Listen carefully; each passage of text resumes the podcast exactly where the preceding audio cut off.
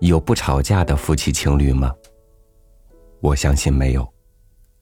其实，亲密关系很多时候正是从如何解决矛盾开始的。今天呢，就和您分享安德鲁 ·G· 马歇尔的文章：夫妻关系的好坏都藏在吵架里。选自《幸福关系的七段旅程》。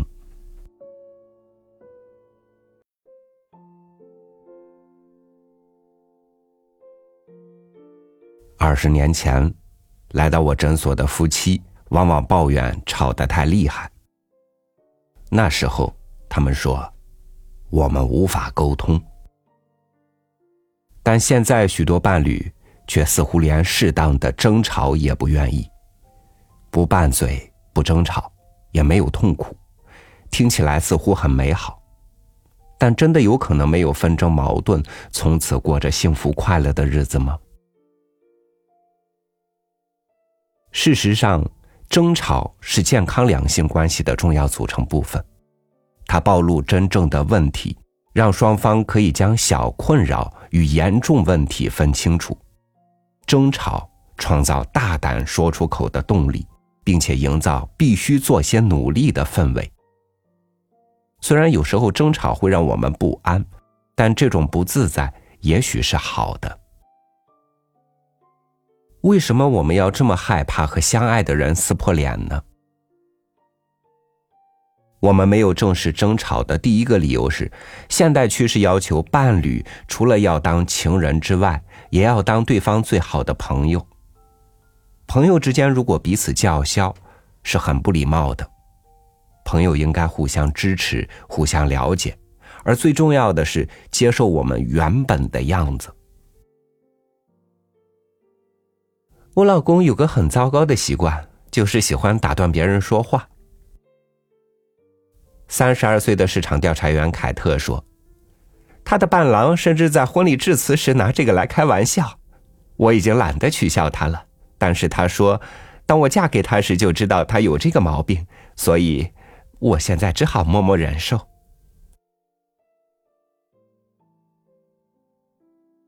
有孩子的夫妻对于争吵。尤其紧张不安。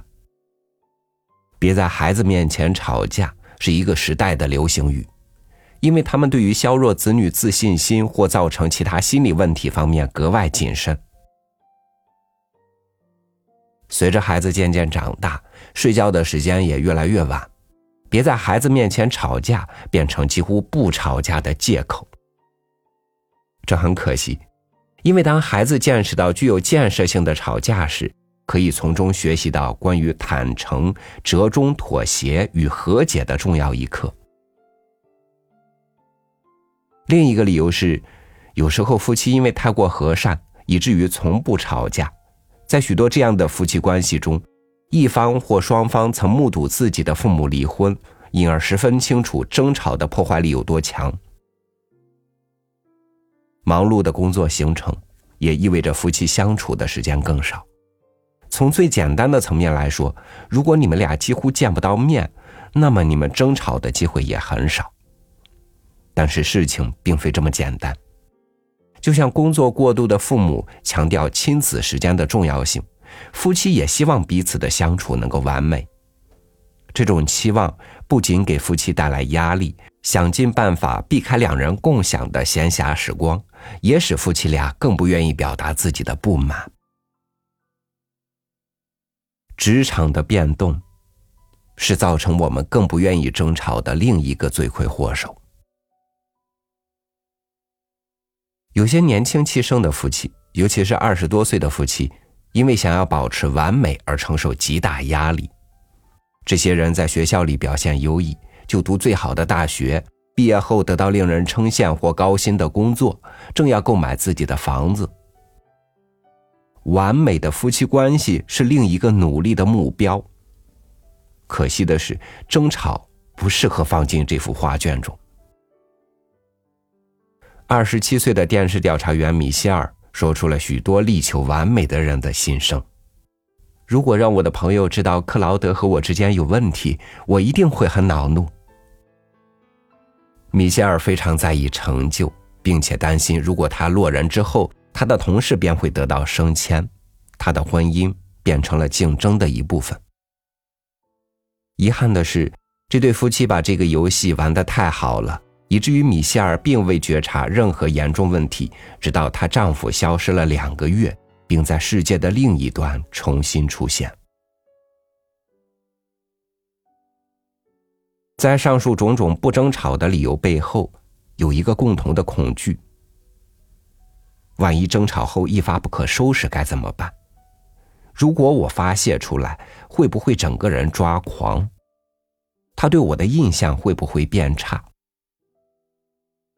当然，这些都是很合理的担忧，尤其是对那些很少发泄的人来说，或者过去曾经吵过架而留下不好的经验的夫妻。这些夫妻该如何克服他们的恐惧呢？二十年来，我见证伴侣争吵，我发现其中有两大关键陷阱，会将争吵从具有成效与疗效的事情，转变成徒劳无功的事情，即夫妻争吵的两大法则。了解这两大法则，更有助建立一个有建设性的争吵环节。法则一：所有吵架的责任都是半斤八两。每次我和姐姐吵架，试图要我母亲评理的时候，母亲就会说出这句箴言。从事婚姻咨询二十多年来，除了婚姻暴力、辱骂、成瘾之外，我尚未遇到过有哪对夫妻不该为他们的问题共同承担责任。我常会听到很具说服力的故事。让我很想相信我已经找到第一法则的例外了。然而，稍加探究之后，我总是发现这则故事并非如此黑白分明。婚姻不幸福，双方都有相等但不同的责任。遗憾的是，英国文化，尤其是法律，总是执意要区分罪人与无辜者。当我们告诉朋友，你一定不敢相信他对我说了什么话，或者，你猜他干了什么好事儿？我们会组织故事，让自己看起来像个大好人。我们不会提及自己曾逼近对方的脸，用尽全力吼叫，或者我们常常刻意忘记自己恶意且不体贴的行为举止。不管是在我们自己脑海里重现争吵，或转述给想听的人听时。我们觉得自己相对正确，而错误都在对方。这个过程也许会让自己比较容易和自己相处，却更难和对方共同生活了。外遇问题又怎么说？外遇也是半斤八两的问题吗？外遇发生之后，社会确实想要标出欺瞒的罪人以及被欺瞒的无辜者。但是在我的经验里，情况往往复杂的多。蒂娜与同事发生外遇，她先生马丁发现以后，他感到非常羞愧，于是他们一起接受婚姻咨询。我之所以被诱惑，是因为马丁不肯听我说话。蒂娜解释，他一直都好忙，似乎再也不在乎我了。当这个男同事向我投来关注时，对我极具诱惑力。我说什么他都感兴趣。未出轨前，蒂娜试着和马丁谈，并计划一起参加更多活动，但是马丁最重要的合约正等着续约。马丁被工作绑住，甚至没有注意到蒂娜发生外遇，这让蒂娜倍感难过。我每次出门都会精心打扮，当然也更频繁的出门。我的心情一直都是，前一分钟很兴奋，紧接着又很惊恐，自己居然做出这样的事情。但是马丁仍然没有察觉。最后，他坦诚外遇，并将之结束。蒂娜的行为是错的，但是马丁的行为也有责任。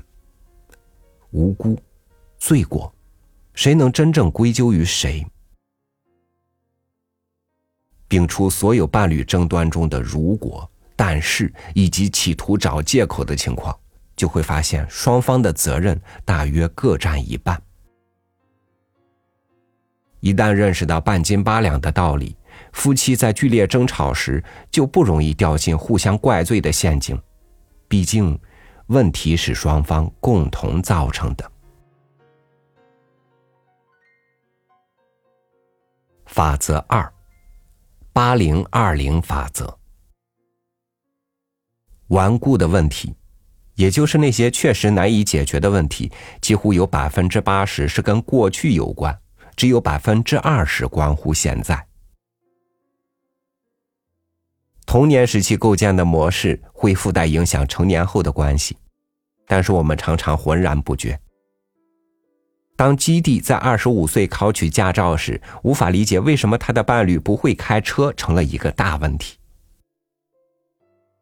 他说：“这个问题从不曾困扰我。”然而，当他得知争执可能源于童年时期之后，他开始找出其中的关联。我大约三岁时，父亲开始失去视力。事实上，我最早的记忆就是他的车子在一场严重意外之后被拖走。从那时候起，都是我母亲开车。有时候，他会对自己在宴会中只能喝不含酒精的饮料而感到愤怒。对基地来说，他的伴侣自动跳进乘客座位，触动了他关于过去的联想。当他了解到自己的感受，并且向伴侣解释了这一切之后，开车这件事儿就不会再成为引爆点。布莱恩与安迪是另一个八零二零法则案例，两人的品味与设计理念的差异造成了彼此的嫌隙，他们经常因为添置物品而吵架，百分之二十是因为客厅的天然纤维地毯。百分之八十是因为他们的背景以及原生家庭对于金钱的态度。安迪生长在一个中产阶级家庭，钱一直很充裕，直到父亲开始酗酒，事业失败。从这个经验中，安迪学会在有钱的时候尽情享受。布莱恩来自工人家庭，有六个兄弟姐妹。虽然他父亲的工作稳定，但是钱总是不够用。他最深刻的童年记忆之一，就是在沙滩上捡到一张十元钞票，他很开心的把钞票交给母亲，而那个星期，他母亲就用这笔钱夹菜。布莱恩从童年经历中学到的是，赚钱很难，应节约用钱。虽然了解八零二零法则无法解决布莱恩与安迪该买哪种地毯的争端，但是确实让情况免于失控。或者掉入无尽的循环中。了解八零二零法则，可以阻止同样的问题重复发生，避免坠入痛苦的争执。大部分伴侣都想避免争吵，因为争吵令人不愉快，有时候会让问题更严重。然而，对双方关系来说，争吵太少和太多一样糟糕。没有什么方法比争吵更能把问题摊开来。比起一方或者双方把意见吞进肚子里，最后却转化成怨念来说，我们更需要争吵，有建设性的吵架。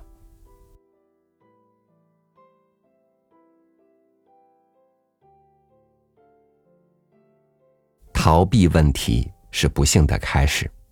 当你懂得幸福关系需要共同经历一些阵痛才能获得，我相信那些阵痛对你来说只不过是幸福的垫脚石。欢迎您关注微信公众号“三六五读书”，在节目下方留言区留言，说说你是怎么经营幸福关系的。我们呢将从留言当中选取十位听友，赠送由中信出版社出版的这本《幸福关系的七段旅程》。感谢您的收听。明天见。